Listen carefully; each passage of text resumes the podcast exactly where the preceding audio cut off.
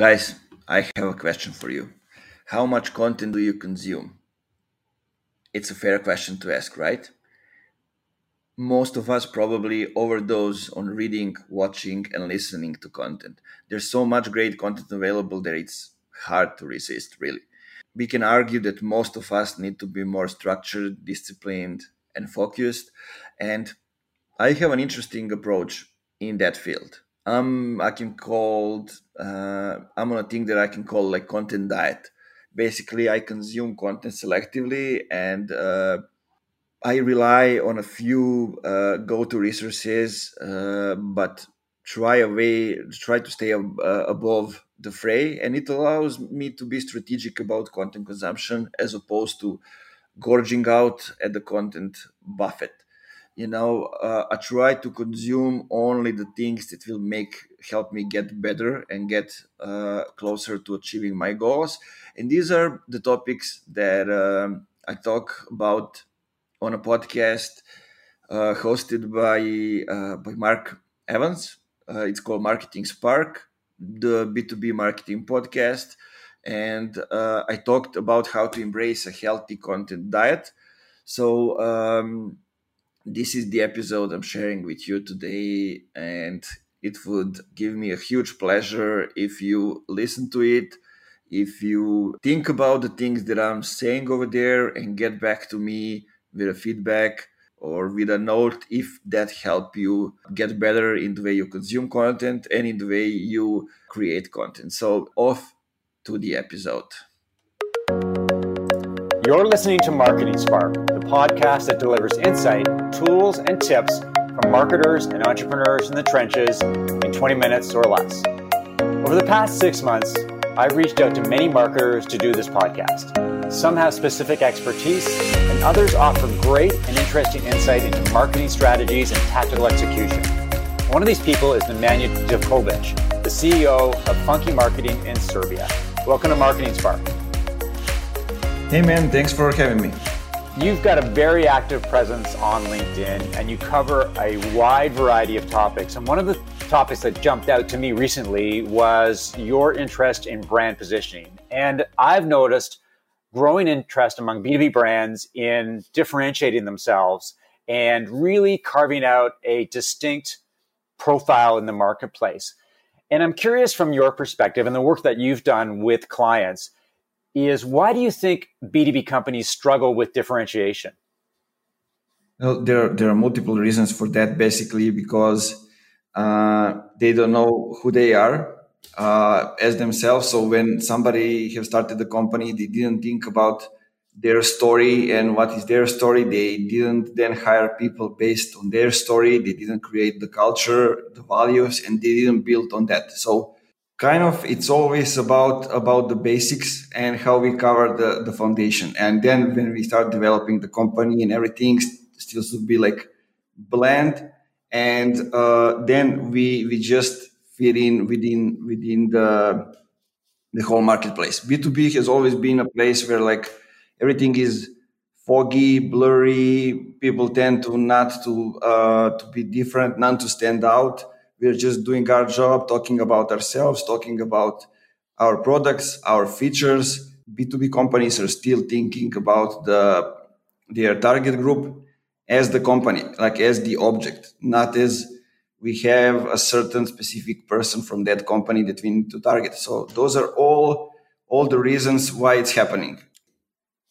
One of the interesting things that if you look at the martech landscape, now there are thousands and thousands of companies and no b2b company has a unique there's no, none of them are unique. There's dozens if not hundreds of companies doing the exact same thing with the exact same benefits and features yet differentiation is still something they struggle with. You would think that they would double down on trying to carve out brand positioning that's compelling and distinct. Is it is it because it's hard or is it because they're just not focused on it it's definitely hard and it's something that you need to work on persistently. Uh, and their uh, way of seeing the differentiation is kind of different and not right. I think nobody have influenced them uh, when it comes to differentiation when it comes to what does it mean to be different. Like one of the examples that i saw like i think two weeks ago is the company that when I asked them like they are doing the online events software, and I ask them like why are you different from all the others? This is a co- competitive industry, competitive field. So what differentiates you from the others? They say like we have the lowest price. It's something that cannot be your differentiator because like tomorrow you somebody else might lower their prices and then what happens you lose the only differentiation that you think you have and uh, a lot of those companies especially in the field where i am in like b2b tech uh, and software companies uh, a lot of them have as their biggest asset the people and somehow they struggle to uh, to show those assets to the world and by doing that just by doing that they will differentiate yourself themselves. But uh, because there are multiple reasons because they are not doing it, and some of the things are they are still afraid what they might write, let's say on LinkedIn, what they may say, what some, some things they can think about the company, they might hurt them. There's a fear present. The reasons for all all this uh, is basically the lack of culture, the lack of uh, values in the company, and the lack of culture one of the ways that many B2B companies have tried to stand out this year is through a focus on content marketing. But I would suggest that a lot of it is been a lot of it has to do with publication, creation and publication. There hasn't been a, enough emphasis on successful content distribution. When you work with clients or you look at the B2B landscape in general, what are some best practices that you are suggesting to make sure content's discovered because one thing to make content is another thing to actually have it consumed and do whatever you need it to do whether it's attract leads or build brand awareness or attract media attention any thoughts on successful content distribution yeah that's a great topic and we can continue from what we just talked about so people uh, that work in those companies those are like the great points of uh, for the content distribution. When we start working with companies, a lot of them have already published content on the on the website. This is actually, uh, in most cases, uh, good content based on the SEO, but written only for for the search engine, not written for the for the people, and it's possibly shared one or two times on the company pages and probably uh, just employees uh, saw it, maybe their friends or relatives, and that's it. Like those are not their target groups and people for whom they are creating the content. So uh, to be able to distribute it to the right people, we need to do a lot of a lot of different different things. First one is that we need to create the content with those people that we are targeting. So we, we need to invite clients, people from our target groups, target companies to come and create content with us, kind of like uh, the thing that we are doing right now. So recording podcast, maybe also recording recording video, distributing that then on uh, on YouTube when it comes to video, Anchor, Spotify, Apple, or whatever when it comes to to the audio. Then uh, figuring out the platform where our target group is. So let's say B2B, it's mostly on, on LinkedIn. So then we repurpose that content in five to eight pieces of content, smaller ones up to 10 minutes because of the LinkedIn limitation. So we have like audiograms, we have uh, videos with headlines, with transcriptions. Then we have also quotes from those things. Then we can come up with blog posts, like hire a ghostwriter to write a blog post out of those things and we get a lot just from from few buckets of content then we we can share it also on medium we can uh, share it on zest on all different kind of platforms if we involve even even reddit and maybe quora then you see how we get from one piece of content we get so many different touches with with the potential clients and the audience, and we give them the choice to kind of choose their own way of how uh, they're gonna learn from us, how they're gonna interact with us, and eventually, when they are educated enough, come and convert or buy buy from us. But that's a lot of work. I mean, you have to obviously have the content in the first place. Then you have to create a distribution strategy and then you have to repurpose all the content. So how do you organize that? How should someone, for example, take a podcast and then carve it up and to different different pieces so that you can distribute it to the different platforms and the different services? Actually, it's it's not that hard. In Funky Marketing, it was just three of us, and we managed to distribute content to a lot of, a lot of places. It's just about how you figure out the the priorities.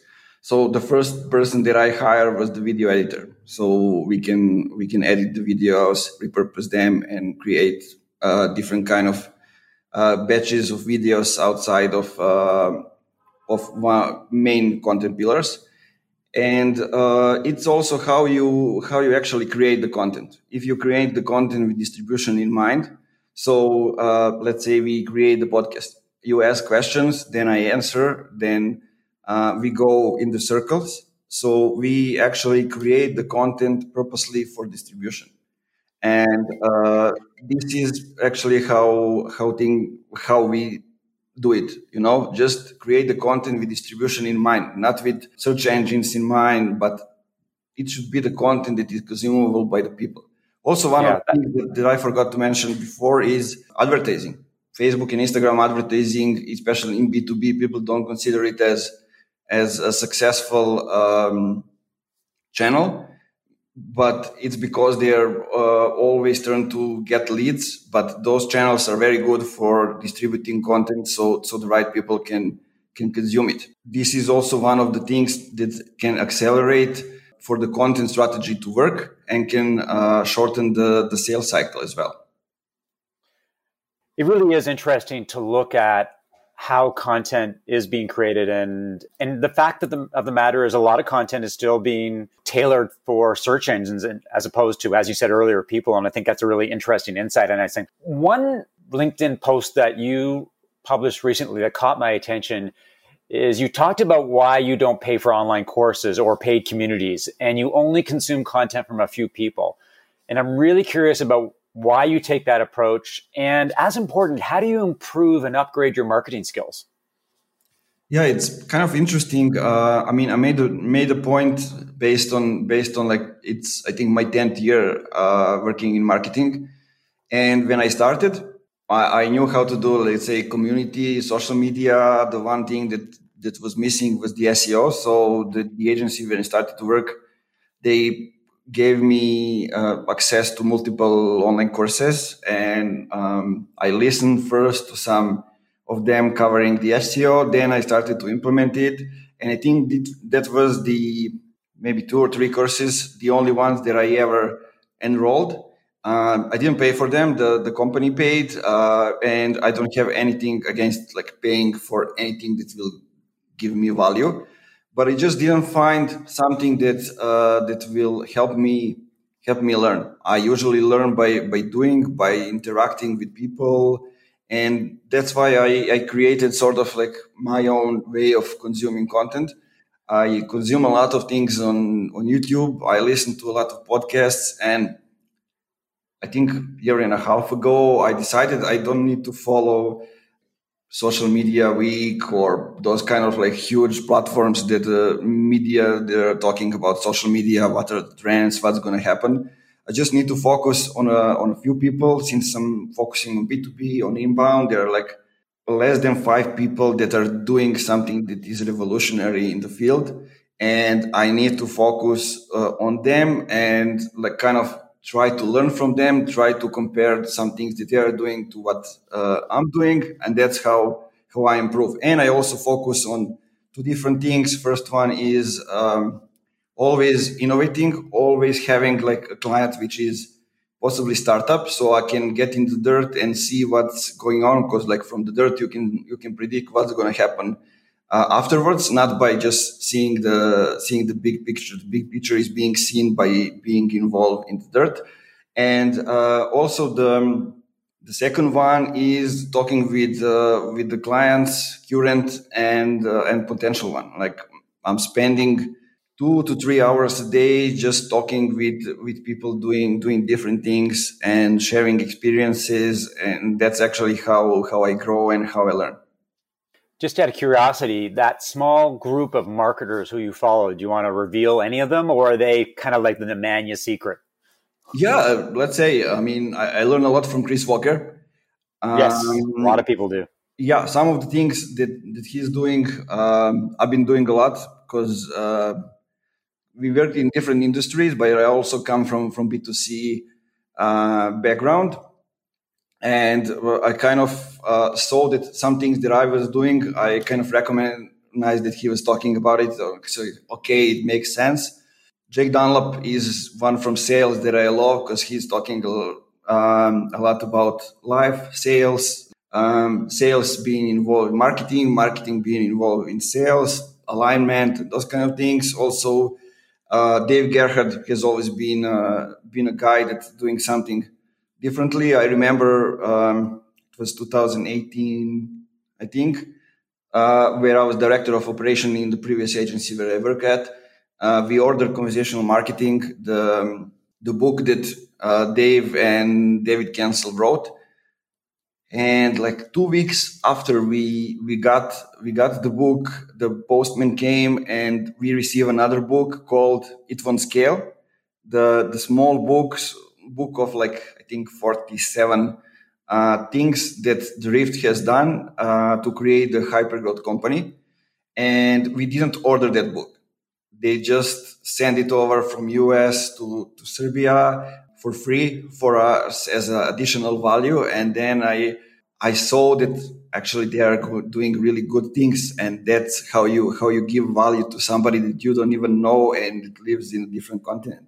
And yeah, those are like maybe three people that I'm following. Also, Pep Laja is one of one of those that I'm following for for a long time. We just recorded the podcast together, so kind of interesting how, how the things are going. You know, there are people that you look up to, that you compare yourself to, and then you start cooperating with them and working with them, and things move to the next level. Interesting about Dave Gerhardt because he has this community, I think, of more than 10,000 people now who pay $10 a month to access, I guess, exclusive content and other things that you can't get if you're not a subscriber. So, what do you think of those type of communities where you're paying $10 or $15 a month. How does it align with your view of not paying for a lot of marketing? Mm-hmm. I think I'm uh, a member of that community, actually, the only one. Just intrigued to find out what's going on over there and how are things going. But like, I'm okay with that. If that is something that uh, that works for you, I think limiting the access to your community is a short-term goal that can give you a lot in the short term, but a, if you focus on the long term, um, this is not something that I would do or something that I would recognize. I also have the community of like 2,500 people on, on Facebook. It was it's a private community, but it's always open depending on like how people answer a few questions.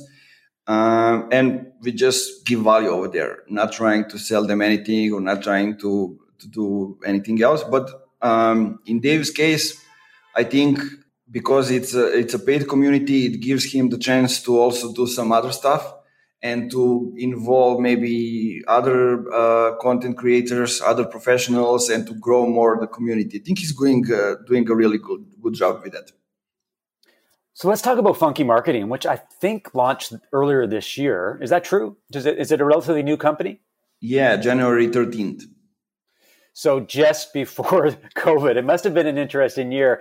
And I'm wondering what it's been like to run a digital agency, digital marketing agency this year. And what's it like to work with clients? And what are they looking for as opposed to what they may have been doing pre COVID? And what are some of the biggest business lessons that you've learned this year?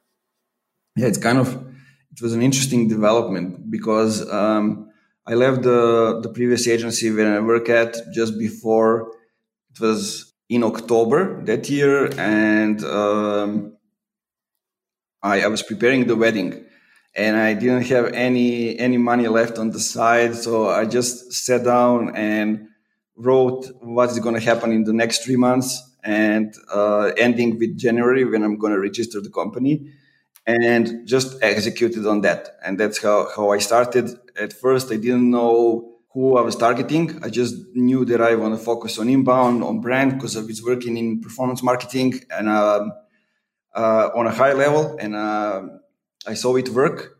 But I saw it that it also has a plateau, and it works until you have the budget. But like, uh, if you want to grow more and continue growing, then you need to invest in inbound. You need to invest in brand, in content. I was always like the guy who was investing in his personal brand and content. That's how, how everything how everything started. I actually landing the first client in like five hours after we published the landing page. Uh, it was just a simple landing page with a with a CTA and um, and download the the strategy of like uh, 30 pages with examples that um, and results that I have with other clients. So it it can be a document of value even with without them hiring us. So that's kind of the start. When the COVID started, we a lot of clients reach out to me. They wanted uh, me to take over some other stuff that I didn't do at the time because it was easier for them to uh, instead of hiring someone to uh, to get to us. So uh, the first, the previous plan was for me to take a year to learn more about entrepreneurship because I knew about marketing, but entrepreneurship was something different. But it doesn't go as you imagined. So I, I needed to hire people. Actually, they found me because they love my story, they love the the brand and everything that I was building. So they reached out to me. That's how I hired two guys, which are still with us and some of the clients that I started to work, they're also still with us. Um, and I, we are ending the year like closing 31 clients, doing exactly what uh, the strategies that we are selling to the clients. So kind of uh, proving that some things are working, and it's kind of different uh, when I compare this year to the previous year. Uh, overall like e-commerce space grew grew a lot. I think we we move like maybe 10 or even 12 years in the future. Uh, within a few months people um, needed to to do the digital transformation faster. They needed to open online shops. They needed to transform their businesses and kind of change the whole narrative and the way people think about things. Also it changed uh, the way they look at the content, that thing that you mentioned, uh, because the content became more something that is relevant because they they couldn't focus on advertising when it comes to pandemic and those kind of things. Uh, that's I think how how the narrative was changed. Now, what's going to happen in the next year? Probably we're going to move more towards customers. We're going to um, go to meet them halfway, even more than that, because we are seeing what um, B2C companies are doing, like Spotify, Netflix, Airbnb, some great examples. And there, people go, will expect that from also from Coca-Cola, from other companies, and especially from B2B companies. And I think uh, it will change the way uh, B2B companies actually do marketing because they will need to in, invest in creativity, in feelings, in emotions, in people before everything else. Can you elaborate on that a little bit? So, what do you mean in terms of this focus on customers? I mean, is it different types of content? Is it interacting with customers directly? What's involved in terms of this shift that you envision? Yeah, uh, I mean, we can we can even talk using using some some of the examples, not like Netflix, Airbnb, or some else, but when it comes to that, uh, if you are using them, you know that they are giving you personalized experience. So based on uh, on how you consume their services, their product, they are recommending you what you should do next, and they are interacting with you in that way on social media, through email, uh, in all kind of different forms, and uh, just let's just take a look at like what um, Gravy, for example, is doing, or Gong, how their people from their companies are interacting with others on LinkedIn. This is by focusing on personal brands of the people in front of the company. They are meeting uh, their potential customers over there. They are talking with them every day, engaging not only through personal profiles but on the company pages. Um, an example like Gong even organized the, the party on Zoom and they were sharing the songs or their comp- LinkedIn company page and discuss uh, like who likes hip hop, who likes gangsta, um, funk, who likes some other things, and it was like totally a party on the LinkedIn page, and it's totally some other experience which before that were limited to to B2C companies. That's going to be a really interesting trend to watch this year. Now, speaking of music, you recently published a year end playlist featuring 940 songs. I think that's enough. Those are enough songs to get you through the entire holiday. Tough question for you. Who is your favorite artist of 2020? Yeah, it's it's it's it's the playlist where I'm adding songs as I as I like something. I just add it to the, to the playlist. That's a tough question. I, I apologize for asking that because you must like yeah, a lot of music. It's cool. Usually people don't ask, and I love to talk about uh, to talk about music. Like I would say Hybrid Minds or maybe SAINt JHN. Like those are like two artists that I that I was listening the most, and then there are always like some some classics that I'm listening to, like Liam Gallagher, Bruce Springsteen, Leonard Cohen. Those are like people that I'm always listening, you know, no matter which year it is. Well, I think that anyone who likes the boss is a good person in my mind. I've seen him in concert a lot. If I can give you a suggestion, at least from the Canadian perspective, there's a band called the Arkells, which have done they've done some really great work and they're amazing to see live. So maybe one day they'll eventually make their way to Serbia and you'll be able to see a Canadian band in action. Yeah, you know what's interesting? Like the first marketing agency that I work at was was uh, an agency based in based in Toronto, Canada. Yeah, it wow. was like half half Serbian, half US, half Canadian agency. Like the found there were two founders, all both were from Serbia, but one of them moved to Toronto like when he was a kid, and it it was kind of interesting. Yeah, it is a very small world, and what I've discovered from LinkedIn this year is that the world is a big place, but you can connect with people anywhere and everywhere. And our ability to connect via LinkedIn and being able to do this podcast is just some of the value that I've seen from LinkedIn this year. And I really want to thank you from for being on the podcast. It's great to get your insight. It's really interesting to get different perspectives from people who live in different places. We're looking forward to seeing you in uh, 2021. One final question. If people want to learn more about you and funky marketing, where do they go online? I think we're everywhere, like mostly uh, LinkedIn. There's a Facebook group also called Funky Marketing. Funky Marketing on YouTube, uh, on Anchor. There are like few podcasts. Uh, we are organizing Funky Marketing podcast, also B2B, B weekly podcast. But I mean, just type Funky Marketing in Google search, and I think that is the right way to, to get to us. Thanks for listening to another episode of Marketing Spark. If you enjoyed the conversation, leave a review and subscribe via iTunes or your favorite podcast app. For show notes of today's conversation and information about Nemanja, visit marketingspark.co funky marketing. If you have questions, feedback, would like to suggest a guest, or want to learn more about how I help B2B companies as a fractional CMO, consultant, and advisor, send an email to mark at marketingspark.co. I'll talk to you next time.